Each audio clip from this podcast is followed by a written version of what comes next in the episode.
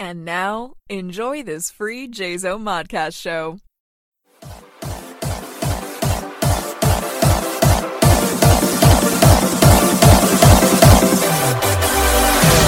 Carry on my wayward son. There'll be peace when you are gone. Lay your weary head to rest.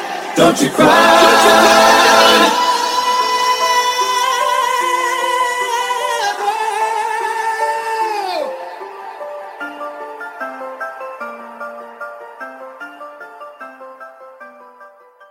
Hey, everybody, and welcome to episode 102 of Lupa's Bits. I am your host, Lupa, and guess what?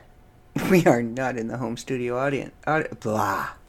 Good grief. I you know what? I, I will be amazed. I've done 102 of these, and I have yet to do a perfect, flawless, mistake free opening. Go, go and listen. And I, I challenge you, okay? To go and find an episode where I actually get through the entire opening mistake free because you won't find one. As I was attempting to say, um, we are not coming to you from the home studio. No, no, we are on the road again. Uh, this time I am in New Brunswick. I am visiting my sister bestie Crystal, and I will be here for a week and then next week, we will be coming to you from Grimsby. I'll be back at my biological sister's. so, uh, yeah. Uh, I did enjoy the short period of time I was home. I was home for a few weeks, bought some food. Haven't eaten all of the food that I bought, so I'll be taking a flat of 18 eggs to my sister's. Um, but it was nice to be home, and it was nice to, to see my things and touch my things and um, I did a big, huge purge of my closet and my clothes and got rid of a lot of the granny stuff and the stuff that no longer reflect the person that I am. So I took four bags of clothing to the Goodwill. Yay! Um, if you live in the same area that I do, there are four bags of really good, really expensive clothing at Stretch out on 48. So go check that out. Uh, I should actually go and talk to them about being a sponsor. Ah, this is totally unsponsored mention. Anyway, um, I think the live studio audience just froze. Oh yeah, he did. Oh no, he's back. There we go. Um, yeah, so we are in New Brunswick, and you'll have to bear with me because today, for some reason, I don't know, I feel like crap. I drove down yesterday, and it's a 12 hour drive. So, um,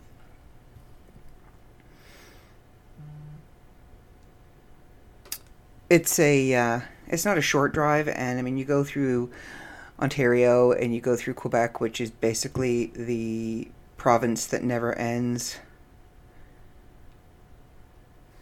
And then you get into New Brunswick and you're there. Um, and of course, you've heard me complain about it already this summer.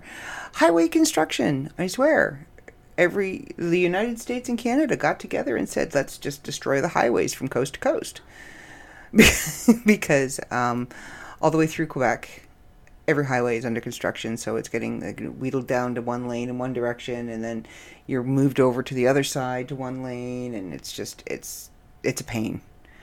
Um, now, I will honestly say, like, our side of the highway was moving, the other side of the highway was at a complete standstill um, for most of Quebec and I'm hoping that when I go home on Saturday that they're not working. Um, it's supposed to rain here for the next three days, and I'm hoping that it's not doing that in Quebec to where they have to take the next three days off and they working on Saturday because I don't want to be sitting in traffic for 12 hours. I really don't. I will be taking back roads. because if I'm going to sit in traffic and it's going to turn it into a 14, 15 hour trip, then I would rather be doing the back roads on a 14, 15 hour trip because at least you're moving, you know, and you're getting somewhere. But yeah, I came down to visit um, New Brunswick because I could. Um, two very lovely people paid for my gas so that I could get here and home. And I greatly appreciate that. Uh, like I said on my last podcast in my rant, if it weren't for the kindness of family and friends, I wouldn't be going anywhere. I would be a virtual shut in. My world would be sitting at my table looking outside at the world because I would be able to afford to go out into it. But we're not going to get onto that this week. So the drive was fairly uneventful. I brought my little dinosaur. If you follow along, um, I was given care and control of a dino. I don't say I own it because he has a personality all his own. He owns himself. Actually, I think he owns me. But anyway, uh, and he has his own TikTok called The Adventures of Littlefoot. Look him up on TikTok. He's very cute. And I promised a little 10 year old girl that I would take him on adventures and that I would take pictures of him in places and doing things and send them to her. So that is how his TikTok was or his Instagram was born.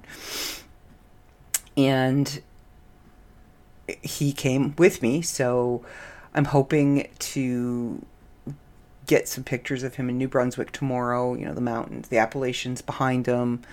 Um, because where we are, the Appalachian Mountains run right through here. Like you can see, I look out the window in the morning having coffee, and it's like, oh look, mountain. I go upstairs and get into bed at night and look out and go, oh look, mountain. Um, so yeah, I'm in the mountains, and I think that's partially why I have a headache today because I'm at a different altitude, and I have discovered that um, the older that I get, the more susceptible I am to suffer the changes of altitude, the changes in, in pressure, even slight changes in pressure. I get a headache. Um, when I drove to California, as the altitude was changing and we were getting closer and closer and closer to sea level, uh, I was getting a pressure headache. And I had a pressure headache for probably the first week that I was there and then um, coming home like i got adjusted and i got you know, acclimatized to the altitude or lack thereof. and coming home, um, I noticed as I got higher and higher up, and especially going through Colorado, um, and then up into Michigan, and as I got closer to home, I my headache got worse and worse and worse, and it took me a good week after being home for the headache to semi clear out. Now, part of the headache too was still residual from COVID, but um, yeah. So as I was driving here yesterday, uh, you're changing altitudes. You're going up into the mountains, and I noticed that about halfway through Quebec, I started feeling really, really crappy. Um, I was getting a headache, and I thought maybe it was because I hadn't eaten properly because, you know, potato chips and chocolate bar and bottle pop. that was my food. hmm. And I did, well, I did, I started feeling crappy, so I thought, okay, well, maybe I need some protein. I had a headache. So I stopped and um, I got a chicken Caesar wrap in Quebec. I need to ask somebody who has lived in Quebec or is from Quebec or is even French if their version of chicken Caesar is different from the rest of the world because it's me. You, you can hear the dogs in the background. Um, I like I said, I'm at my sister's, and she has two beautiful dogs, and it's their house, and I am just visiting, so they have run, and they heard something that brought them running here. I'm not sure if it's their daddy that is home early, or if it's just you know they heard a noise and thought it was their daddy home early. I don't know. If it is, he's going to come through the door right behind me and scare the crap right out of me and it'll make me laugh and it'll make him laugh and you'll probably hear him on the podcast and you know we'll go from there anyway now i'm all creeped out because i have my live studio audience so i can see the door behind me on the camera it's kind of it's kind of horror movie like but anyway um, there was chicken in this pita wrap I, I think it was chicken or it was chicken like chicken flavored. There was no Caesar. I'm not exactly sure where the Caesar was. Maybe I was supposed to buy the Caesar separately. I don't know. But it was $6 for this pita wrap. Um, and I ate it, and about an hour later, I felt like I was going to throw up. So, you know, it's kind of like buying gas station sushi. You roll the dice, you take your chances. it could be good, it could kill you. You never know. but it beat the $20 that I spent on road snacks on a bag of chips, a chocolate bar, and a bottle of pop. I, I was, I'm just, I'm still gobsmacked at the cost of junk food. And it was a 12 hour drive, so I didn't want to be, st- like, when I went into the en route in, I don't know where I was, Morrisburg, I think. No, it wasn't Morris. I don't know. One of the, one of the last en routes before you leave Ontario.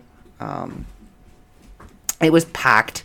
There was 5,000 people in there. Like, you were brushing, you were touching people as you were brushing by them to get to the bathroom. There were that many people in the en route. Not nobody wearing a mask, nobody wearing gloves, and I mean it's COVID, people. I've had it, so I'm a little more cautious now and a little more afraid of getting it again. I'm vaccinated, so it's not going to kill me, but it's not going to feel really good going through it either. I would rather just not. And I mean, before COVID, I wouldn't have cared. I would have, you know, like if somebody bumped into me, I would have been like, oh, I would have just bumped him right back knocked him out of my way. Move. I said, Excuse me, three times. You're standing there staring at me like I have four heads. Get out of my way. I need to pee. Um, but now I'm like doing the Matrix, trying to not touch people. And it's, yeah, just, it gives me the, just, ugh.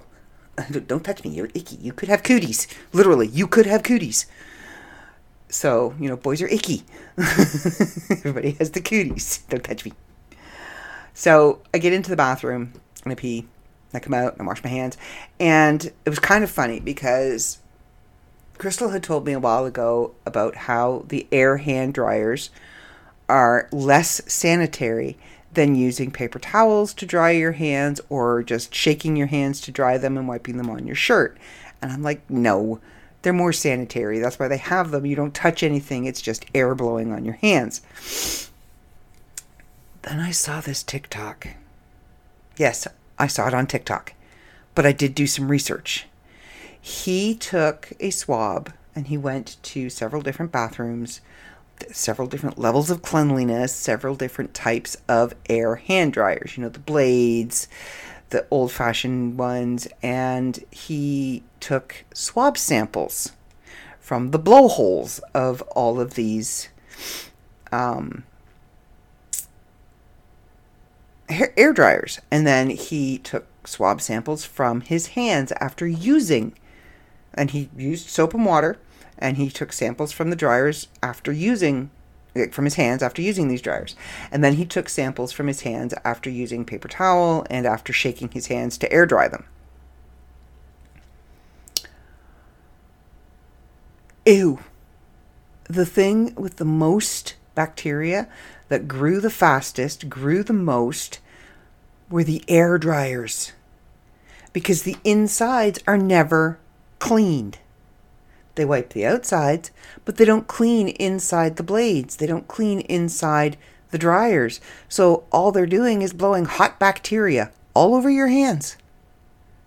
His hands were dirtier after he used the air dryer than before when he just peed before he washed his hands. His hands were dirtier after. They had more bacteria on them after. So we're st- I'm standing there, I wash my hands, and there's about four people. There are about five dryers, and about four people at the dryers, and then they become empty, and there's like six of us standing there. And you could tell all six of us had seen this TikTok because we kind of looked at the air dryers and we all just kind of looked at each other shook our hands, wiped them on our shirts, and out we went. We were not using those dryers. There was no way, no how, not even maybe.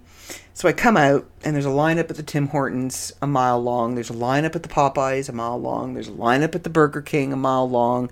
And the convenience store isn't too bad, but you know that's going to cost you an arm, a leg, your firstborn, and three mortgages just to get a bag of peanuts.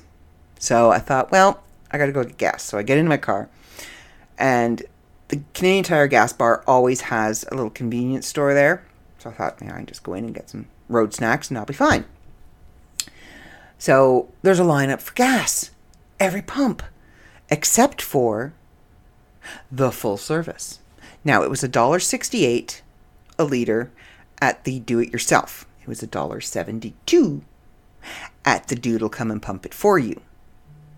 So I didn't want to waste time.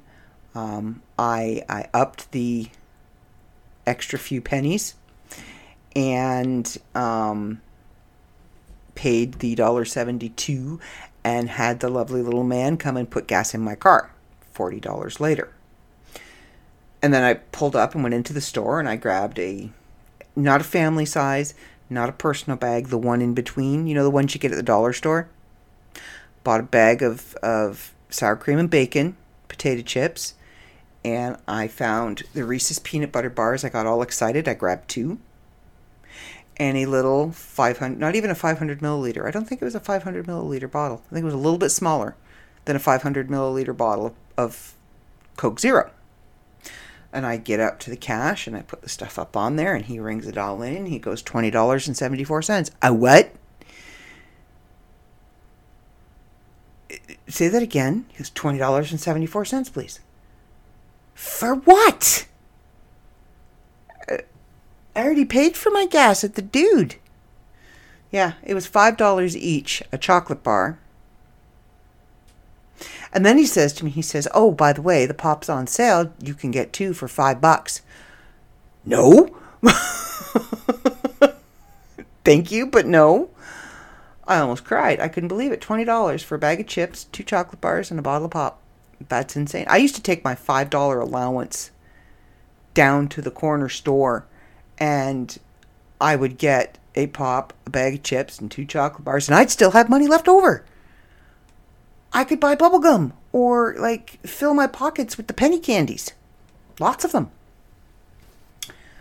So yeah, that was that was a bit extreme. So I think when I leave on Saturday, I'm going to uh, pack snacks. I'm going to um, make a sandwich. Take a sandwich with me.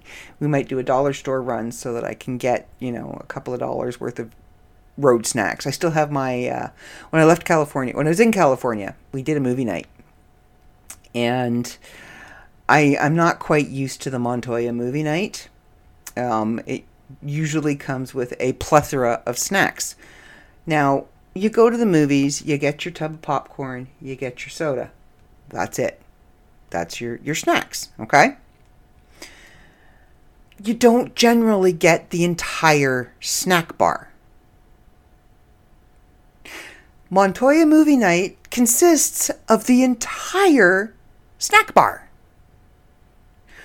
Whoppers and um, almond the peanut M&Ms. And I had he he asked me what I liked and I said, "Well, I like sour stuff." So I got like this huge Mondo, it's going to last me at least another few months, bag of Sour Patch Kids. Not a little bag. We're talking the big pound bag of Sour Patch Kids. I still have three quarters of that bag because you can only eat two or three of them before your face starts to cave in. Um, and popcorn and pop. So yeah. Um, so I I have kept my Sour Patch. They they came with me from California. They were my road snacks. You know, when my sugars were getting low near the end of the day, I would pop a couple of Sour Patch Kids and keep on going. You know, it was my drug. and so they've been in my fridge, and cold Sour Patch Kids are really good, by the way. Just, just letting you know. Um, so I brought them with me here because and I'm kind of glad I did because I needed a little sugar rush just to get me through the end of the trip and I went to pick up the chocolate bar. It was still the sun was still out. I picked up the second chocolate bar from the seat of my car and it sloshed. I went wait what? It sloshed. And I went no that's not right that's that's supposed to be a solid chocolate bar not a milkshake a peanut butter flavored milkshake, but that's what it was. So I just laid it flat on the seat and hoped for the best. Um, see, I avoided using my air conditioning because that chews up a lot of gas. And did you know having the windows down in your car chews up gas too because it creates a lot of wind resistance inside your car? Anyway, I'm a cheapskate. So uh, I noshed on a few Sour Patch Kids, and that kept me going because I knew there was a sandwich at the end of my trip. And there was. There was Montreal smoked meat. Mm-mm-mm. Tasty, tasty. Anyway, so what I was trying to say is I feel really crappy and I'm wondering, I'm praying I didn't pick up COVID again at the en route with all of the, you know, walking, talking petri dishes that were in there. And I'll admit, yes, I'm a walking, talking petri dish myself. I'm a clean one, but you know, you had germs on you. You walk through something, you pick it up on your skin, and you have germs on you. So I'm kind of hoping that I just feel crappy because I didn't sleep very well the night before my drive. I was up early. I drove 12 hours. I stayed up really late. And then I was up early again this morning. I still kind of have a headache, but there's a storm coming. Or at least there's supposed to be a storm coming. We heard thunder earlier. I got excited. I think I scared it. It went away. Um, but uh, yeah, I'm getting I, I get flushed. Like I'll get hot, and then I'll get cold, and then I'll get hot, and I'll get cold. And one of the lovely, lovely things that I experienced the last time I had COVID is back. Um, so there have been frequent trips to the royal throne several times today. Yay. And I'm dying of thirst. I can't get enough water into me. I'm so thirsty. So I'm hoping um, I'm gonna. I already told Crystal that I don't expect me up early tomorrow. I'm gonna sleep until I can't sleep anymore. Just to kick this because I know, um, like I'll probably get to sleep around one or two tonight, maybe. But we'll see. I I couldn't sleep last night. I was awake when Brian came home at four o'clock. I just couldn't sleep. But you have to kind of remember I'm sort of semi still on California time. Like when I come when I when I come home from California, when I came home from California, like Dave's and my relationship runs on his schedule. Mm. Mm-hmm. Mm-hmm.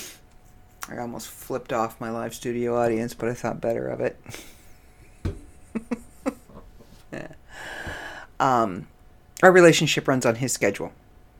It runs on on his time frame, on his availability. I love you too. because he's got kids and he works, so if he wants to stay up till midnight watching a movie with me, then I stay up until midnight California time, which unfortunately is 3 a.m. Ontario time. And then, you know, I'm up the next morning before he is. I'm usually up between 9:30 and 10:30. Some days I'll sleep till 11 if I'm lucky. Once I wake up and have to pee, uh, that's it. I'm done because I have to actually get up out of my bed, walk through my apartment to my bathroom, and then back into my bed. And then I hear all the sounds of the world outside and the light, and I'm awake. Um, so yeah, my life pretty much runs on California time. Well, now I'm four hours time difference from him. Still attempting to run on California time. So when we stay up and chit chat till midnight, it's now 4 a.m. when I'm saying goodnight. So I'm trying to adjust. um, um, and the thing is, I'll just get adjusted to that and go back to the three hour time difference. So, all right. I never did any housekeeping. Um, I'm really, I guess, I don't know if there's any housekeeping. Uh, magazine submissions for this month just closed. We are getting ready to get the magazine out. Um, Unwanted, we are still taking submissions for Unwanted Tales of Hauntings and Possession. I had to think. Um, so get those in. Um, there will be an ad going up this week. Watch for it, and you can you can you can click on it. I do um, have some sad news. The decision was made today um, due to a mix up with the venue. Unfortunately, we lost the venue that we had booked, and it's a little late in the game now to try and find a suitable venue and a new date. And the guests that we had booked, they're unfortunately they're no longer available for the dates that we now have available. Uh, so Scare Fair has been um, canceled for this year And what we are going to do is we are going to focus all of our time and energy and efforts now on PCE, which, come hell or high water, will happen in November. It could be three of us standing in the parking lot with a table going, hey, want to buy a shirt? Want to buy a watch? you know, some dude in a trench coat flashing you a ticket or a book or I don't know, whatever. But it will happen. There will be a PCE.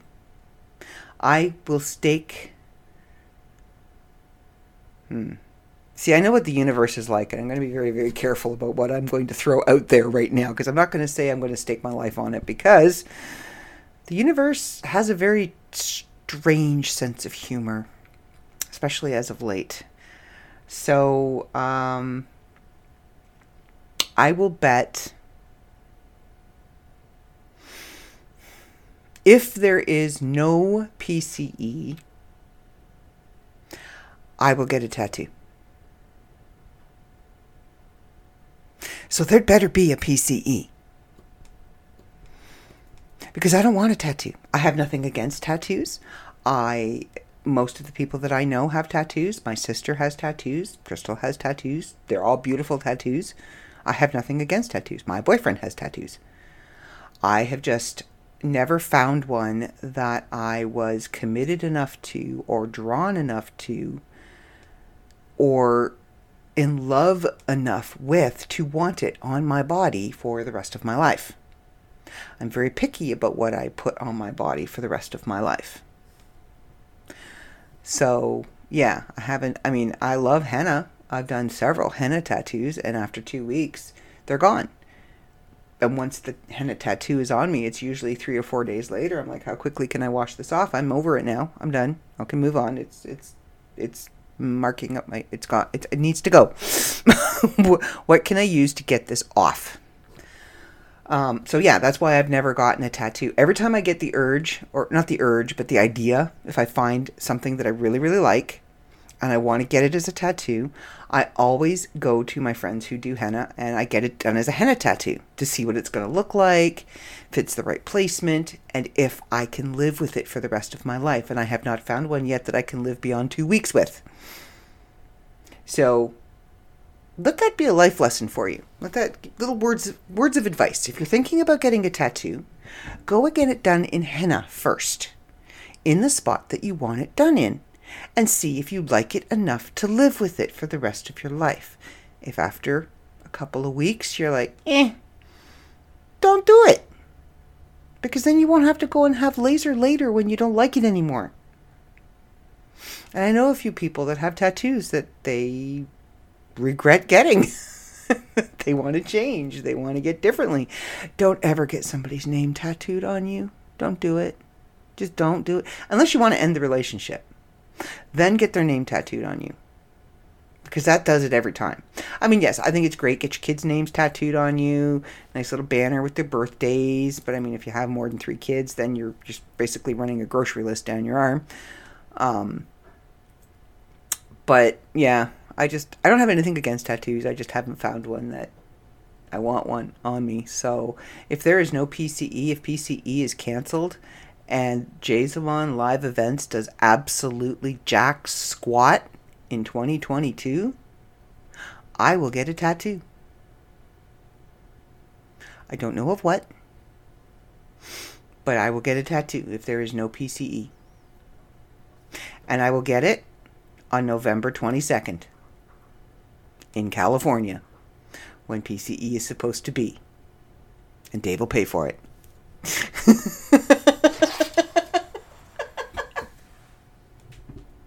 oh, that was funny.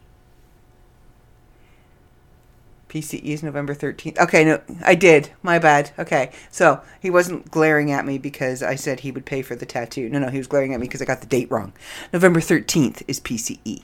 So if there is no PCE on November 13th, I will be getting a tattoo that day and Dave will be paying for it. so now we're both motivated to make sure that PCE happens. Because I don't want to get a tattoo and he's not going to want to pay for it.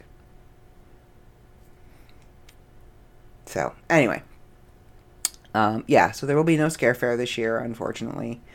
Um, it just we couldn't we couldn't get the ducks to at least stand in the same general area. Never mind line up.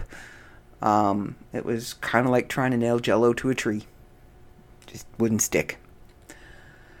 So, uh, we will try again next year um, and see how that happens. Now, I mean, originally, the dream was originally going back to before Scare Fair was even a tadpole in the pool of ideas.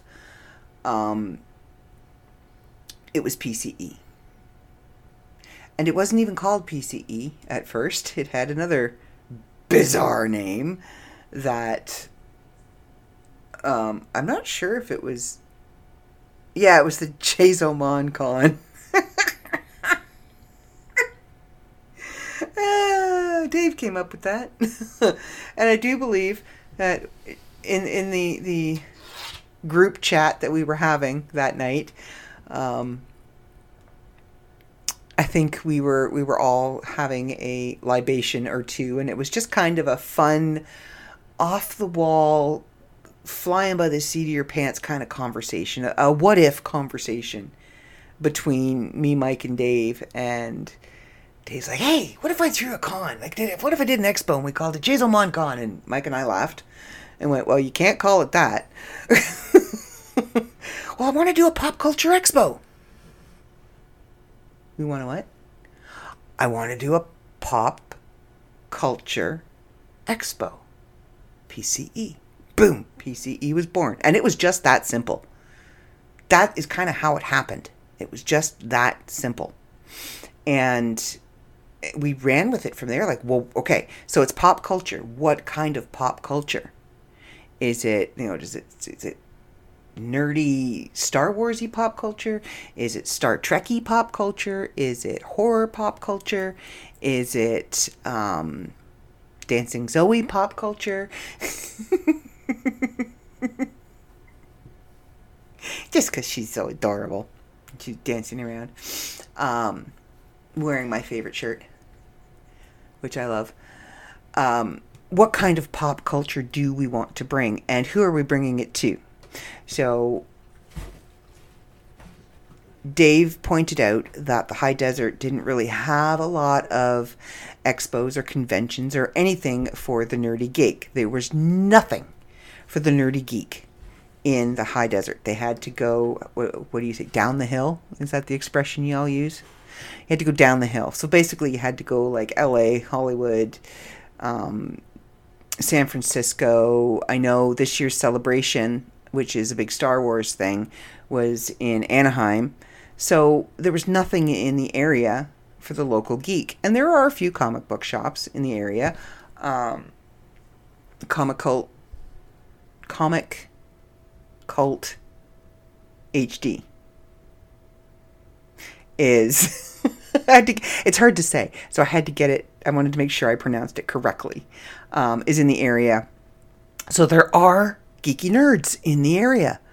And um, Dave wanted to bring an expo to them that was easily accessible, that was in a decent price range that they could afford to get to, that catered to local nerds. Okay, all right. What kind of nerds do you have? Well, just so happens there's a local Star Wars troop, 501st Legion. Yay. Um, so great, let's bring in some Star Wars nerds. So we had the 501st come out that first year. We had um, a couple of, we had at least one, I believe, celebrity from The Mandalorian. I do, didn't we? No, I thought. Oh, we were trying to. Um, we had Jay and Silent Bob are big in the area. It's California. So we had uh, Marilyn Ghigliotti from Clerks. She was there. We had we wanted to bring in the horror nerd because I mean they're nerds too. So we had Lisa Wilcox. Um, we had the I can't remember his name. The kid from Poltergeist, the brother, Oliver, um, Oliver Robbins. So we had a decent panel that first year. It was great. And it kind of catered to every kind of nerd. And that's kind of what Dave wanted the expo to be.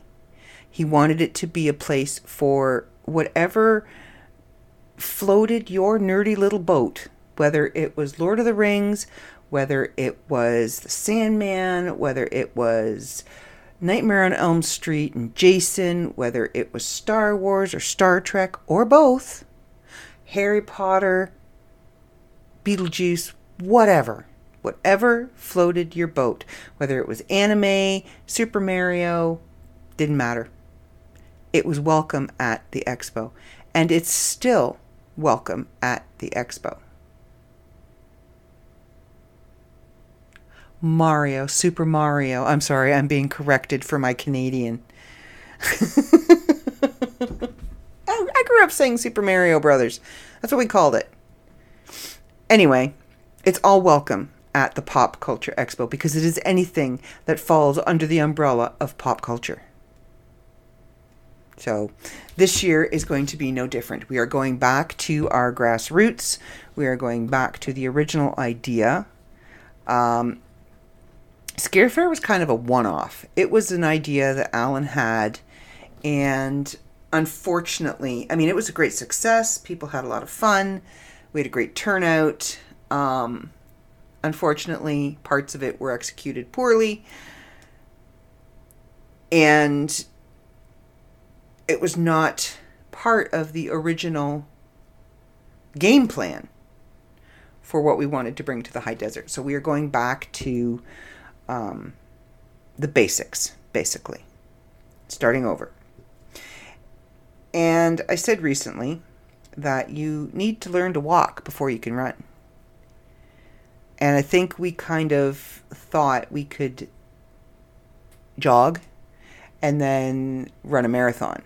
And we quickly realized no, that's not exactly how it works. And even though it was a raging success on a lot of levels, on other levels, it was an epic fail. So we're going back to the basics, going back to what we know, and we are going to really focus on the fans this year and what we want to see, what people want to see, what people want to experience. And it's going to be a really good show. And there is a rumor, I cannot, I can neither deny nor confirm at this point, but I can give you a little snippet of gossip that it might be extended to two days this year. Who knows? Could be like a whole weekend thing, Saturday, Sunday, you know. But as soon as I know, I will let you know. Oh, crumb. Hold on. I just hung up on my live studio audience. But yeah, as soon as I know, um, you know you're going to hear it from me first because I always get the scoop before anybody else. okay, I like to think I get the scoop before anybody else. Um, I don't generally get the scoop before anybody else, but I like to think that I do. I usually get it second, maybe third. Um, but yeah. So, um, as soon as I know any more information regarding PCE, I do know we have Dominic Pace confirmed. We have the 501st confirmed. Um, I recently learned somebody else was confirmed. Like I said, I found out secondhand, so now I'm about to confirm it. Creep Creeperson, if you if you follow the, the world of myth, um, or just go to the World of Myth magazine and look up Creep Creeperson, you'll find out who he is. He's going to be doing a panel on doing um, low budget films in Hollywood. How to do it from script writing to casting to filming, um, how to basically do your own movie. So it's going to be an excellent panel and I think we're going to have a couple of authors doing panels on um, how to write your book, how to sell your book once you've been published, what you need to do, the pitfalls and the ups and the downs and and how to get seen in a world where everybody wants to be the spotlight. How to market yourself to an audience that is having everything from potato chips to the latest stuff thrown at them um, so hang on, I gotta just turn the volume down on my earpiece here. There. Okay, so um, yeah, that is kind of what we're going to be doing. We're actually going to be doing panels this year, which is something that I wanted to do. Um, the first year, every expo, every convention that I've been to, there's always panels. There's celebrity panels, and we're hoping that we can do a couple of celebrity panels this year where you can listen to them talk about, you know, being in the biz. You can ask them questions, which I think is the the best part of being going to a celebrity panel is you're recognized by that celebrity. You're standing there talking, asking them a question. They're answering your question. Um, we're doing our very best to get a pretty cool celebrity. And as I know more about that, I can share with you, but I'm not sharing with you right now. Just know that, you know, there may come a time when I'm going to be saying, put that money in my hand. You know. Anyway. Um, yeah, so it's going to be it's to be pretty good. We're, we're, we want to go back to the basics. We want to go back to what our original plan was. And I think if we had have stuck with that last year, and we had a fought for that last year, um, things might have turned out differently. Being dive bombed by a fly at the moment. Anyway, but no, last year was a good year. I mean, we did two events, and both of them were successful. Both of them had really high ticket sales. Both of them had a really good turnout. Uh, guests had a good time. Um, we just need to slow down, rewind, and go from there. So, yeah, I'm doing what I'm doing, where I'm doing it, wherever I'm doing it. I'm doing what I can. Making phone calls and, and, you know, that's all I can basically do to help is make phone calls and emails and talk to people. But, uh, yeah, like I said earlier, I'm here in, um, where am I? I'm in New Brunswick. So my brain is like mush right now. It's only 10:30 at night, which technically means it's 9:30 in Ontario, which technically means it's only 6:30 for me. but uh, yeah, the drive was pretty good. I mean, I did uh, I did it in about um, eleven hours. I did it in about eleven hours. I left at about ten o'clock, and I was here by well, I did it about ten hours because I left about 9:30, 10 o'clock, and I was here by just after eleven New Brunswick time, which means it would have been just after. So I did about twelve hours. 10 to 10, that's 12 hours. Right? That's 12 hours? Yeah, that's 12 hours. Um, I don't, I've never, I don't generally math well to begin with on a good day, so uh, it was a decent drive. I was a little nervous once it started to get dark because I was in moose territory and I was trying to get a picture of the aggressive moose sign for Dave. Do you think it would go by me when the camera was ready to go and all I had to do was push the button? Of course not. No, it would go by when I had to like fiddle with my phone while I was driving and you're not supposed to do that. It's supposed to be hands-free. Drive safely, people. Um but this okay, I call it an aggressive like they have aggressive deer signs and I did show him a picture. I did take a manage to, to, to get a picture of the aggressive deer sign for him. And I mean the ones in Canada don't have antlers they're pretty little does and they're like up on their hind legs like mm, look at me i'm pretty the ones here are lunging at you with like a full rack of antler. Aggressive deer signs. The aggressive moose signs. Now the regular moose signs here are the moose with the rack and they're standing there and they've got like look like they're walking and underneath in red letters it says attention. Unless you're in quebec and then it says attention. And the aggressive moose sign is a picture of a car with a moose that is about 500 times the size of the car that it's standing beside. And it's got its head down and it's charging at the car. Some of the aggressive moose signs actually has the moose tipping the car over or flinging it with its head. Car's in the air. Aggressive moose signs. And I was telling Dave, you know, that would probably be what my car would look like sitting beside a moose because my car is little. I can see over the hood, over the roof of my car. Zoe, who's 10, can see over the roof of my car. It's a little car. And then I made a crack about, you know, maybe I could just drive under the moose. That would be fun. So I was a little nervous because when I started into the latter part of Quebec as the sun went down, um, the moose signs were flashing. And it says, when sign is flashing, beware, there has been a moose sighted. I'm like, awesome. Great. Hopefully it wasn't on the highway. it's like, you know, and they have this fence. And you know you're in like serious moose country when you start seeing what they call moose fence. And it's this 10 foot high metal fencing. And it runs at least I don't know, half a football field from the highway up. They they clear cut it from the highway up the hill and then they run this moose fence. Now this moose fence is strong enough to deter. I won't say prevent, but to deter a moose from coming through and coming down onto the highway.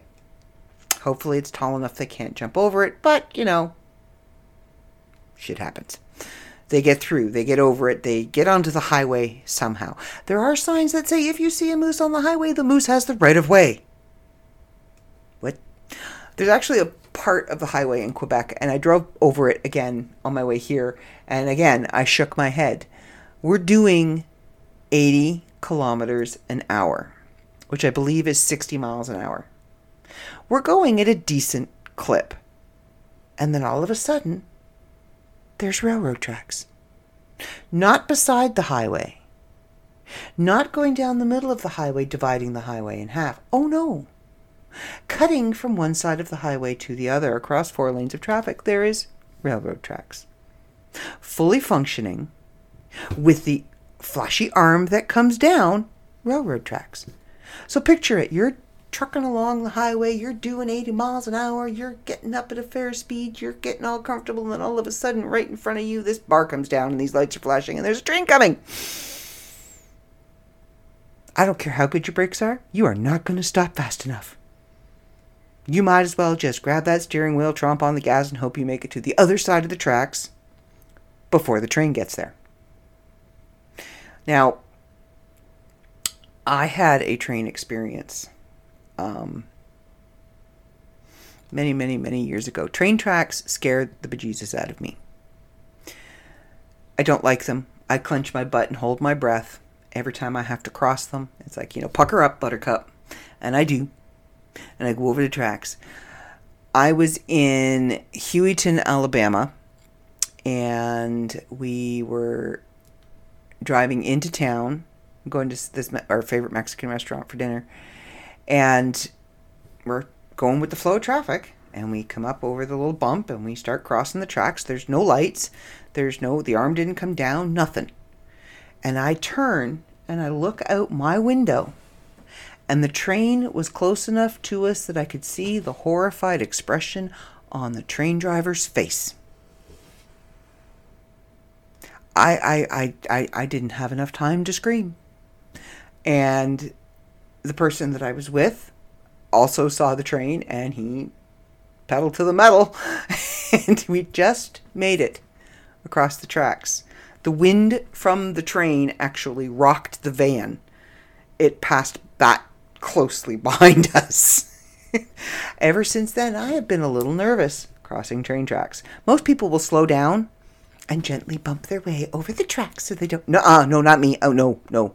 There is no slowing down. There is no braking. There is getting over. I don't care if you launch me because sometimes the tracks go up a little bit. There's like a little hill and the tracks and you come down. No, I will, I will like fly over those suckers to get over them. I'm not stopping. There's, there's no stopping. no, no. We're just to keep going. Hang on. We're going. um, yeah, I've had a lot of scary things happen in a vehicle. one recently on my way here. I was going, where was I? I was um, crossing the St. Lawrence, I believe, crossing a big river. And I had just, uh, we had just crossed into Quebec. That's right. We just crossed into Quebec. And I was on the toll highway. I had just paid my toll. And I'm crossing the bridge. And I was sitting at the toll. I had the window down. And, you know, I was listening to my music. I had my debit card out, ready to just tap and go. And I get up to the thing and I tap and have to wait a minute. I tap again. The t- light turns green. The bar goes up. I go along. I roll my window back up, and I'm going along. And I happen to catch something moving out of the corner of my left eye. Now, keep in mind, I'm in a small car. I cannot wear a bun in my hair because it hits the roof and my head gets stuck. That's how small my car is. It's spacious, but it's short. So I'm very close to the window. I'm very close to the roof, to where the window and the door meet the roof. You know that line? Yeah, I'm very close to that. It's like probably six inches from my face. So I see this little thing flapping around on the corner, out of the corner of my left eye. And I look over and I swear on anything that is holy, there was a daddy long legs the size of my hand right there on the inside of the car. I am crossing a bridge over water, which I don't like to begin with. Anybody who knows me knows I don't like bridges. They freak me out. And there's this spider. So now I'm on a bridge going over water with a spider. Three of the things that scare the hell out of me the most. I managed to get the window down. I screamed. I shoved the spider out the window, hoping he went out the window, and rolled the window back up, and then sent Crystal a very explicit, full of expletives video message. There was screeching, there was screaming. I think I used the F word at least three times. Um, she thought it was rather hilarious. And yes, I will forward it to you. I meant to send it to you, um, my live studio audience. But uh, yeah, um, it was that was not a good day for me. that was not a good moment for me. Um, things were were just it was it was it was bad. It was bad. Um, she laughed. Is this it? Oh, what? Nope, that's not it. Oh, is it the Odessa en route? That was the one with the really long line, I believe. Is this the one? I'm going through them now. Oh yes, that. Did you know that yesterday the Rocky Horror Picture Show turned 47 years old? 47. Yeah, the Rocky Horror Picture Show. Frank-N-Furter turned 47 years old. And it kind of dawned on me. And it was the whole entire reason that Crystal sent it to me. The fact that I am older than the Rocky Horror Picture Show. But the man I am dating is younger than the Rocky Horror Picture Show.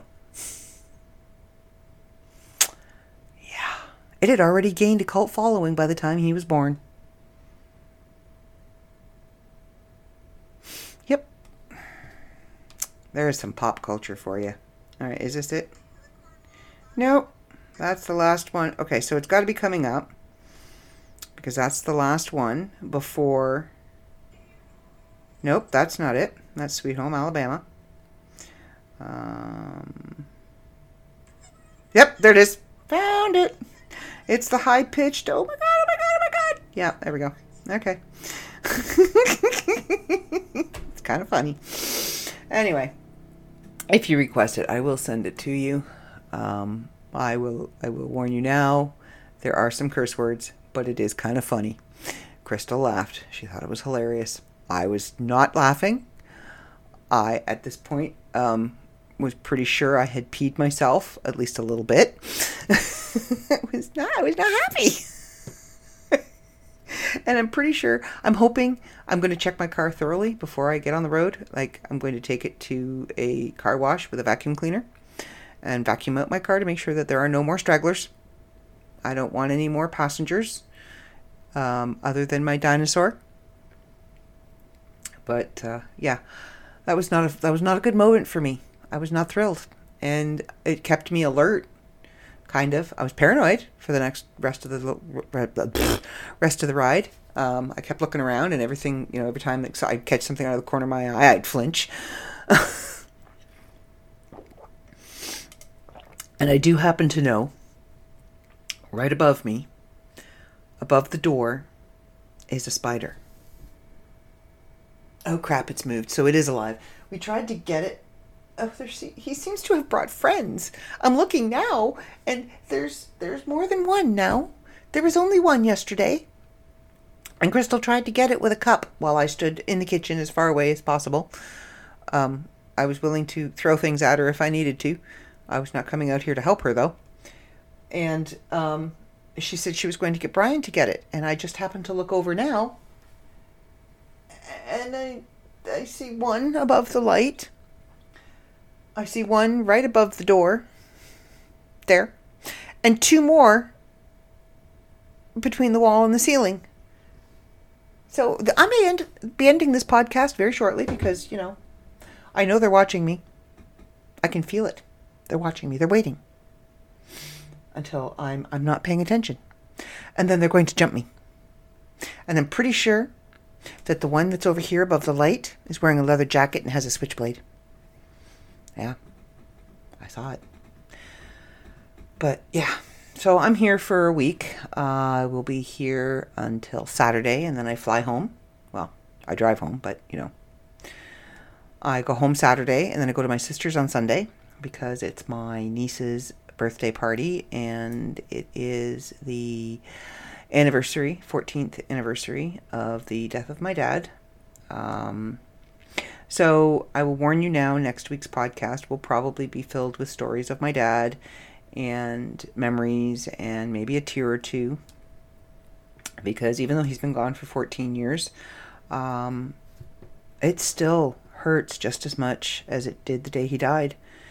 And it's still, there's still a big hole that will never be filled. Ever. Where he used to be. Um, so yeah.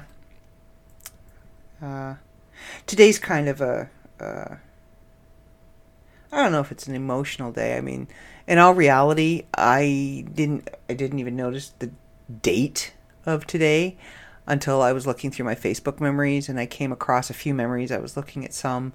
Um, today, well, was when we posted um, all the stuff for my friend Dana's celebration of life and then I'm scrolling, and that was 10 years ago.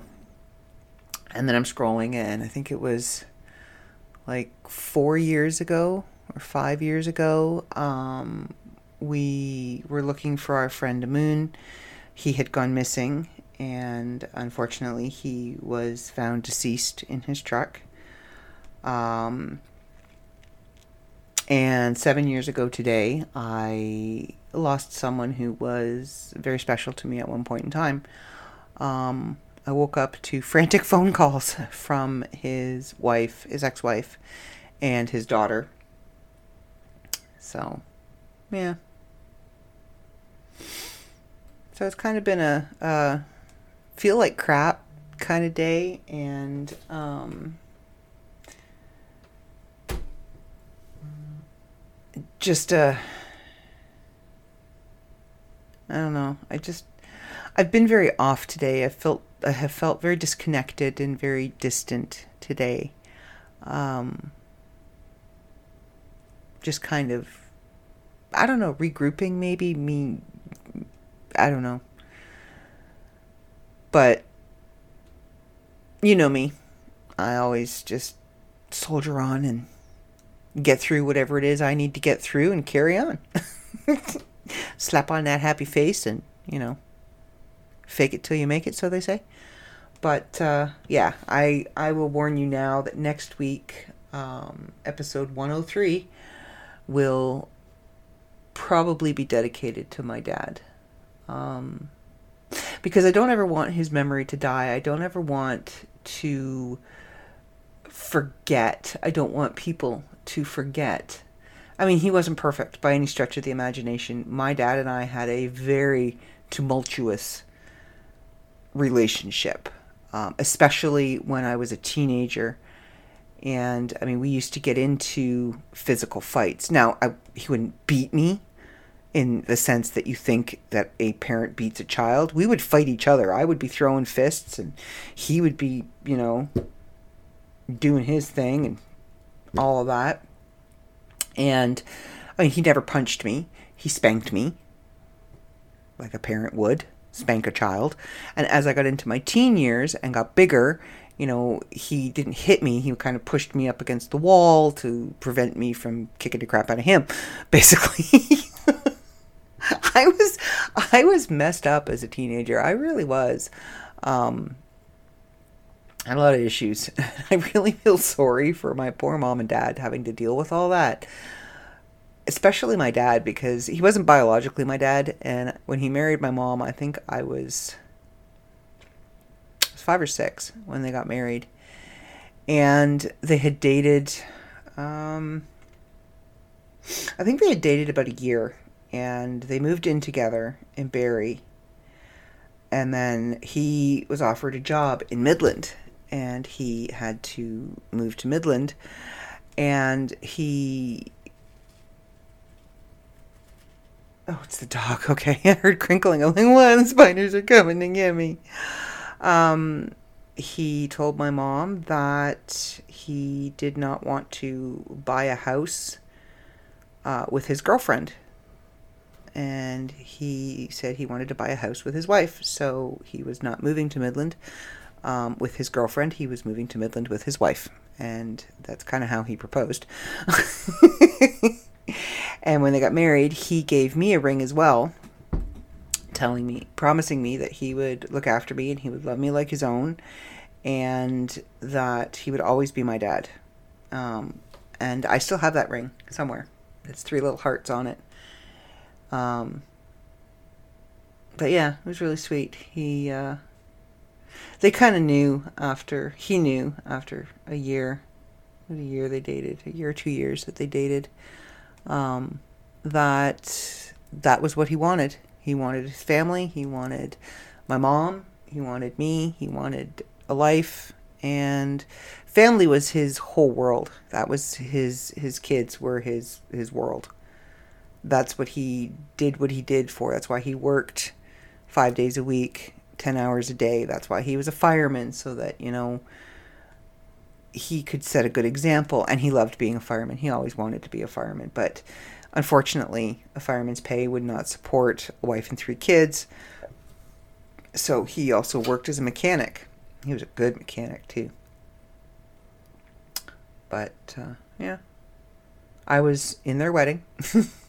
and it was it wasn't even anything fancy either. It was in the living room with a few close family and a female minister. And my mom wore a pink chiffon summer dress, sundress and a goofy pink hat. It was a sun hat. It was ridiculous with a great big huge pink flower on it.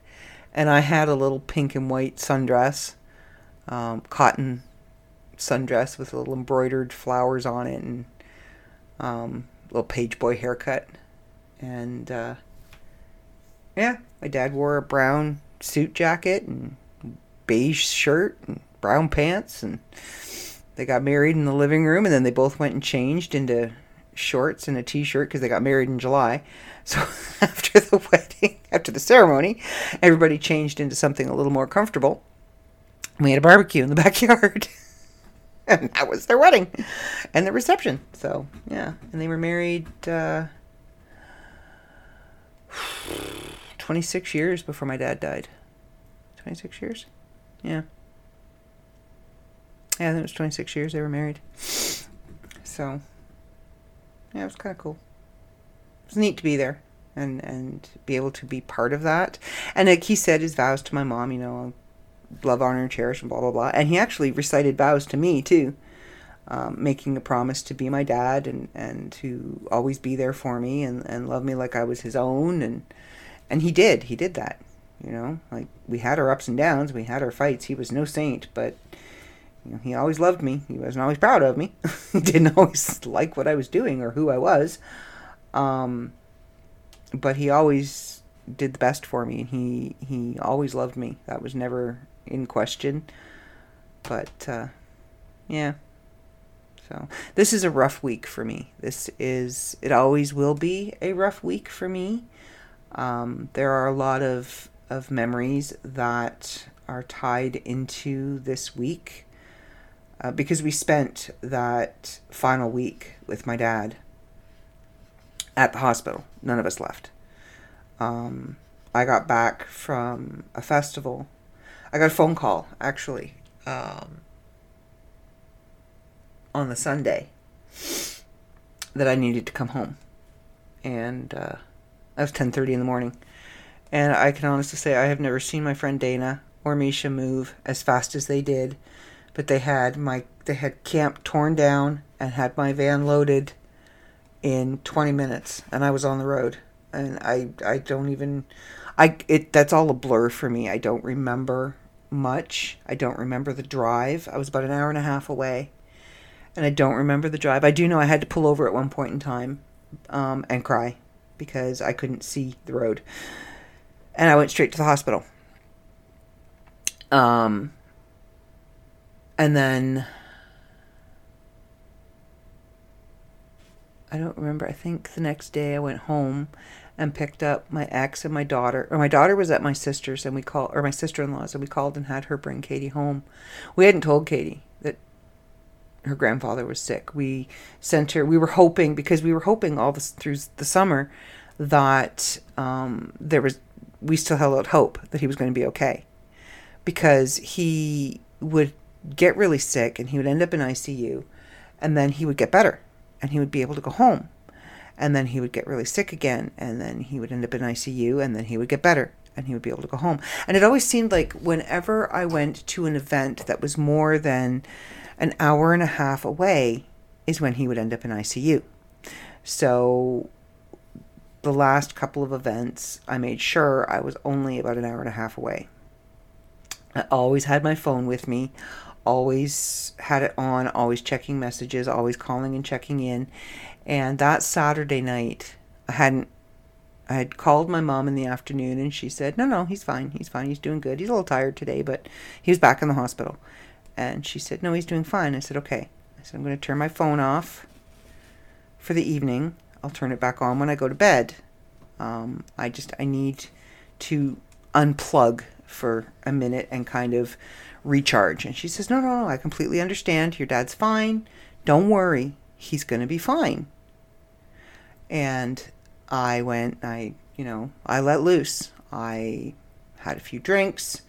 I danced, I drummed, I sang, I cried, I did everything that I needed to do. We went out into the middle of the field and I just I did some scream therapy, which I will say works. And I got everything out and I felt really good. And I went to bed and I turned my phone back on and I'm like, okay, cool. No messages. Everything's still good. I'm going to go to bed. We're going to pack up in the morning. I'm going to go home because this was the last event that I was going to this summer. Because um, it's August, you know, summer's over. The next event would have been Thanksgiving, um, would have been Harvest Fest. So, you know, turned my phone back on. I went to bed, and the phone rang at 10:30 in the morning and both Misha and Dana heard the phone the same time I did, and they knew. The minute they heard the phone, they knew. And I knew.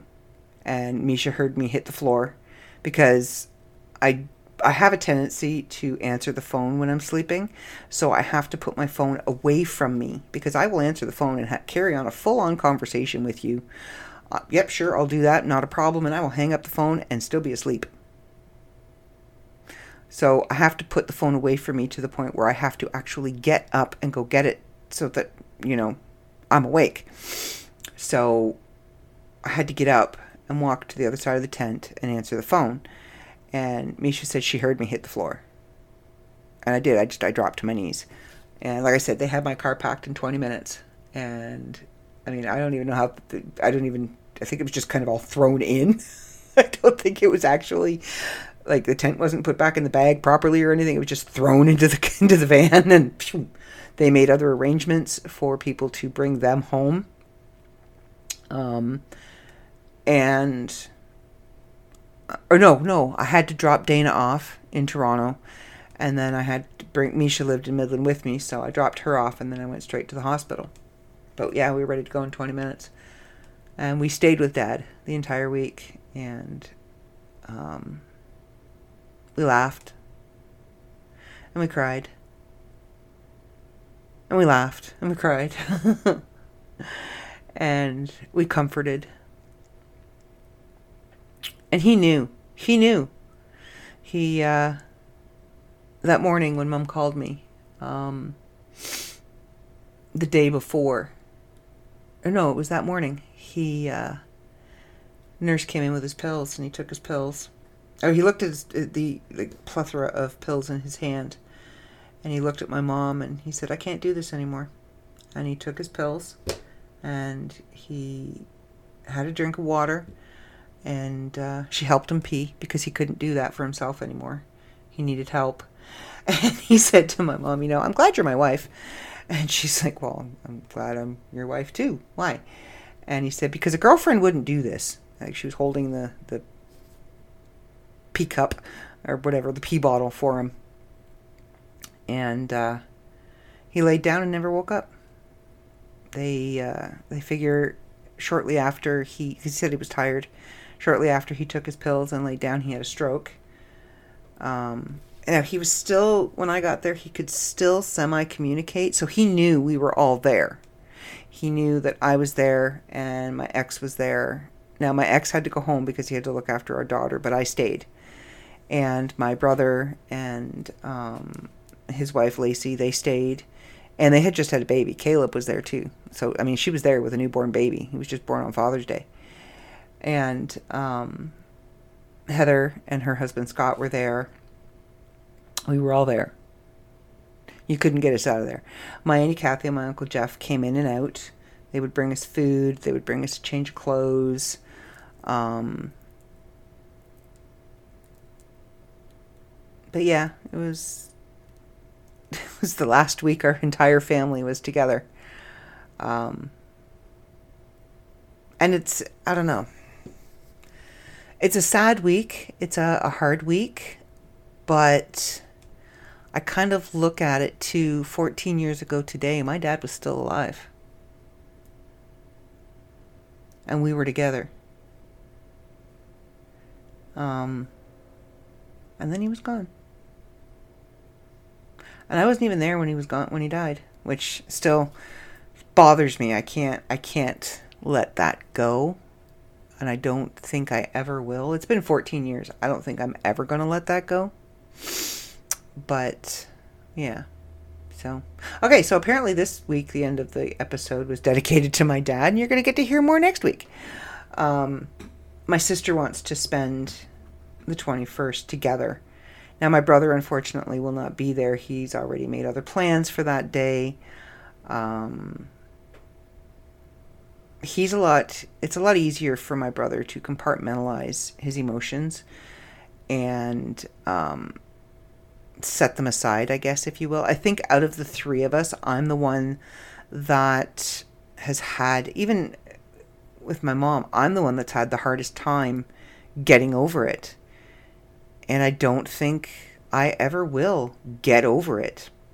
I still can't listen to jesus take the wheel without crying. I can't and I don't think I want to. I don't think I want to get over it. I don't think I want to let it go because it was my dad. You know, I don't want to forget because if I forget the pain that I feel at the loss of him, then it diminishes the love that I felt and still feel for him as my dad you know, I don't want to stop remembering the hole that he left, that he was that important, that he was that special to us, that he gave everything for his family. he did every everything he did, he did for the betterment of his wife and his children. It wasn't for himself. It wasn't other than being a fireman, that was the only thing he did for himself. Everything else he did for his wife and his kids. The houses he chose to live in, the furniture that he bought, the vacations that we planned. Everything he did. You know, supporting my brother in every sports endeavor my brother wanted to do because there wasn't a sport that my brother couldn't do. And my brother's now feeling the pain of that because he has a son of his own that there isn't a sport that his son can't do. And they're constantly, um, basketball has been his thing lately. That's that's his favorite sport. I mean, he can play hockey like nobody's business. He's MVP every time he's on the ice. And he can play baseball and he can play soccer. And he's always, you know, top goal, top scorer, top hitter you know, one of the top players, but basketball, that's his jam. That's his game. The kid's taller than should be allowed. He's taller than my brother. Um, and basketball is his thing. He loves it and he's so good at it. So they spent a lot of time in the last year traveling to this town and that town playing. Um, and he's really smart too. So he's I'm pretty sure he's going to get a scholarship uh, to go to university. He's just starting into high school this year, which is going to be a wake up call for him because you can't be on the basketball team if you have crappy grades. So you have to keep that grade point average up. But, uh, yeah. He looks just like his dad did at that age. And my dad, or my, or he, my brother, looks just like my dad. So. But, alright, I'm getting out of here. It is 11 o'clock New Brunswick time, and I'm hungry all of a sudden. so I think I might go and forage for a sandwich or something. But uh, yeah, so bear with me next week. I will warn you now. It's going to be an emotional one. It's going to be a, a tearful one. It's going to be a, you know, this is unfair but uh, it's going to be about my dad.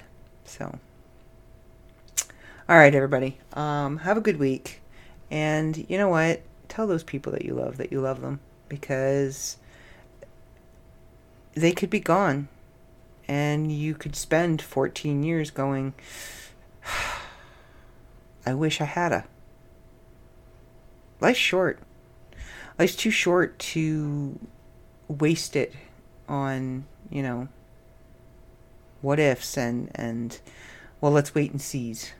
So go out there and live your life and enjoy it and be kind and don't lick shit. All right, everybody. I will see you all next week. See ya.